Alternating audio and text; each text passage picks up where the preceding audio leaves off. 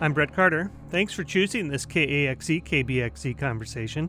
We are member-supported radio, a national public radio affiliate in northern Minnesota. We need your support for our radio broadcasts, our online content, and our podcasts. Become a member today at K A X E dot org, and thanks for listening.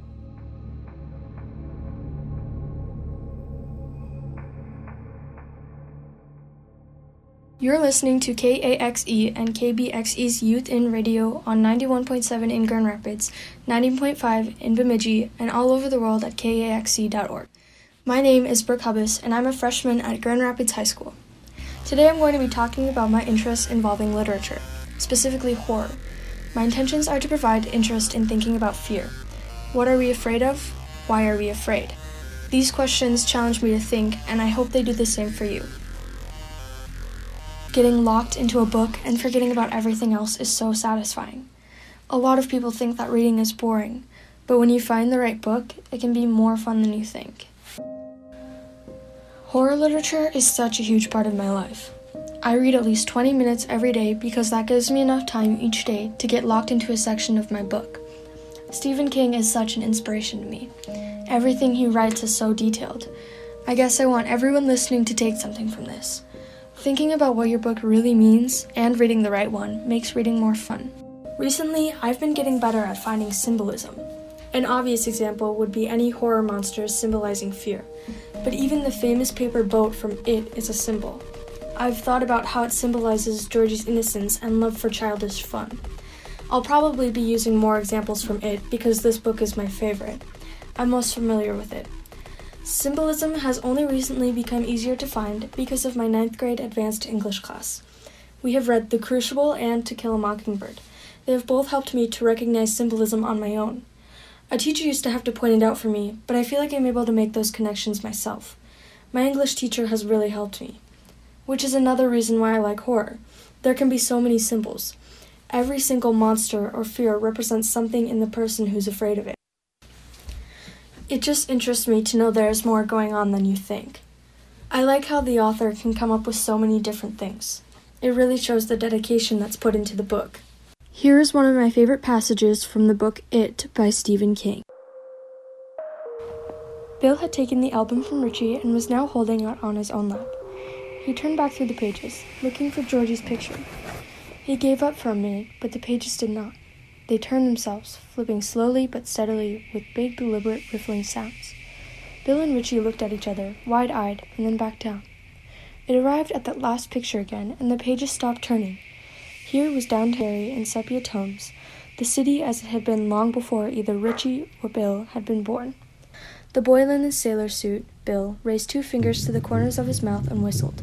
Stunned beyond any ability to move or think, Richie realized he could hear the whistle, could hear the car's irregular sewing machine engines. The sounds were faint, like sounds heard through thick glass, but they were there. They started to walk on, and then the Richie and Knickers grabbed Bill's arm and pointed toward the canal. They turned in that direction. No, Richie thought. Don't do that. Don't. They went to the low concrete wall, and suddenly the clown popped up over its edge like a horrible jack-in-the-box, a clown with Georgie Denbro's face, his hair slicked back, his mouth a hideous grin full of bleed and grease paint, his eyes black holes. One hand clutched three balloons on a string. With the other, he reached for the boy in the sailor suit and seized his neck.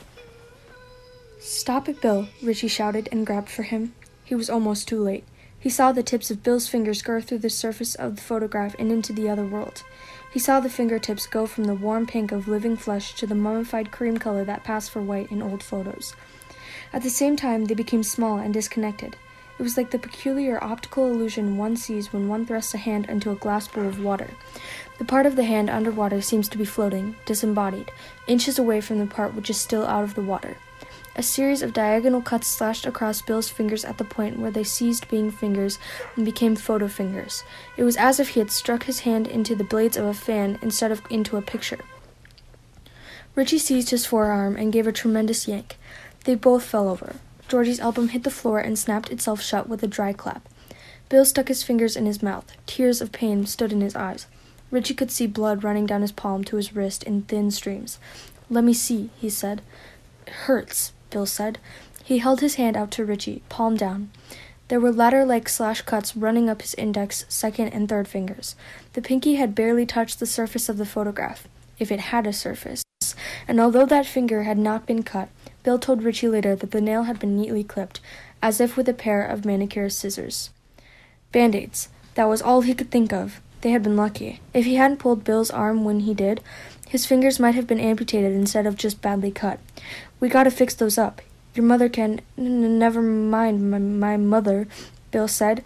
He grabbed the photo album again, spilling drops of blood on the floor. Don't open that again, Richie cried, grabbing frantically at Bill's shoulder. Billy, you almost lost your fingers. Bill shook him off. He flipped through the pages, and there was a grim determination on his face that scared Richie more than anything else. His wounded fingers printed Georgie's album with new blood. It didn't look like ketchup yet, but when it had a little time to dry, it would. Of course it would. And here was the downtown scene again. The Model T stood in the middle of the intersection. The other cars were frozen in the places where they had been before. The man walking toward the intersection held the brim of his fedora, his coat once more belled out in mid-flap. The two boys were gone. There were no boys in the picture anywhere. But, look, Richie whispered and pointed. He was careful to keep the tip of his finger well away from the picture. An arc showed just over the low concrete wall at the edge of the canal, the top of something round, something like a balloon. Here Bill saw himself at three, propped up in a hospital bed with a turban of bandages covering his hair. Bandages went down his cheeks and under his fractured jaw. He had been struck by a car in the parking lot of the A and P on Center Street. He remembered very little of his hospital stay, only that they had given him ice cream milkshakes through a straw and his head had ached dreadfully for three days. Here was the whole family on the lawn of the house, Bill standing by his mother and holding her hand, and Georgie, only a baby, sleeping in Zach's arms. And here, it wasn't the end of the book, but it was the last page that mattered, because the following ones were all blank. The final picture was Georgie's school picture, taken in October of last year, less than ten days before he died. In it, Georgie was wearing a crewneck shirt. His flyaway hair was slicked down with water. He was grinning, revealing two empty slots in which new teeth would never grow. Unless they keep on growing after you die, Bill thought, and shuddered. He looked at the picture fixedly for some time and was about to close the book when what had happened in December happened again. Georgie's eyes rolled in the picture. They turned up to meet Bill's own. Georgie's artificial say-cheese smile turned into a horrid leer. His right eye drooped close in a wink. See you soon, Bill. In my closet. Maybe tonight. Bill threw the book across the room. He clapped his hands over his mouth. The book struck the wall and fell to the floor, open. The pages turned, although there was no draft. The book opened itself to that awful picture again, the picture which said, School Friends, nineteen fifty-seven to fifty-eight, beneath it. Blood began to flow from the picture. Bill sat frozen, his tongue a swelling, choking lump in his mouth, his skin crawling, his hair lifting. He wanted to scream, but the tiny whimpering sounds crawling out of his throat seemed to be the best he could manage. The blood flowed across the page and began to drip onto the floor. Bill fled the room, slamming the door behind him. I like this passage because I feel like it's filled with a lot of tension. While I was reading it, I could not keep my eyes off of the book. I just wanted to know what was going to happen, and I felt like I was a part of the story. The next reason I'm so interested in horror is the reaction of fear. I'm interested in why people are afraid of certain things. I've never been a believer in ghosts and demons, so I don't get afraid of movies about anything supernatural. But I am terrified of slasher movies, because I know those could be real.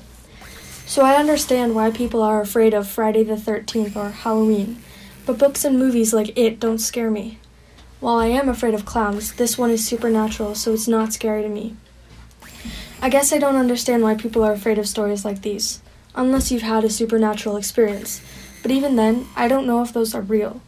I like listening to stories about people and their supernatural experiences, but until I experience one myself, I probably won't think they're real.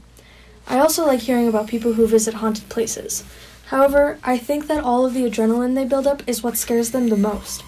I feel like they have confidence that something is going to happen, so they take normal things like a loud noise, and they tell themselves that it's supernatural. That's just a theory, though.